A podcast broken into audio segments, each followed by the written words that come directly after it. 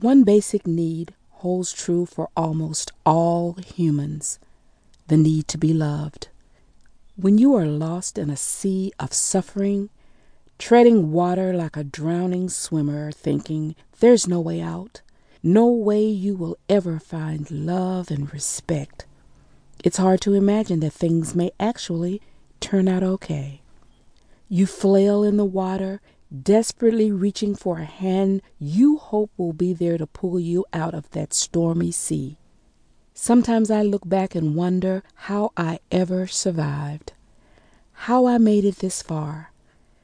Now that I've reached that milestone, I realize anyone can overcome his or her obstacles. There have been so many times when I felt doomed to a future as bleak as the parched desert soil. And I truly believe that no one out there would ever love me or treat me with respect.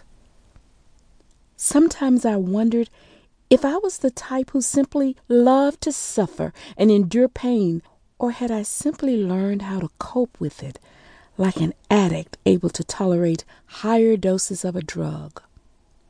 The story of my life could best be described as a patchwork quilt of every type of heartbreak and suffering imaginable, but also a journey through pain, struggle, and a renaissance that led to a new woman. If there were lessons I had to learn in my life, I certainly learned them in a way no book or classroom could ever teach me. We like to think that childhood is a period of safety, love, and family. Many have wonderful memories of growing up in happy homes. How different it was for me. By my 10th birthday, I had been molested by a preacher, abandoned by my parents, and shuffled around from one foster home to the next. By the time I graduated from high school, I had been gang raped, arrested for distributing drugs, and endured prostitution so my sister and I could eat. I was no stranger to homelessness. The reek of the street was one that was very familiar to me. Pride was a foreign word, and I did whatever it took to survive, even if it meant accepting handouts from strangers and kind friends. Of course, this drastically changed my perception of the world.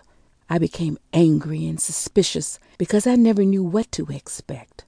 I also learned never to trust anyone, adults in particular, because they always lied and found ways to hurt me.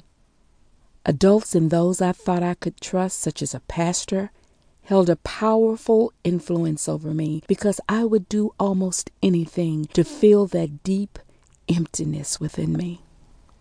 Just when I thought I had found love, it slipped away. Love hurt so often and so deeply, I began to believe that it wasn't meant for me, that it was a dream as ephemeral as a cloud. Overall, this book is about a young woman coming of age in New York and her struggles with the three men in her life, which became her struggle to ultimately find herself.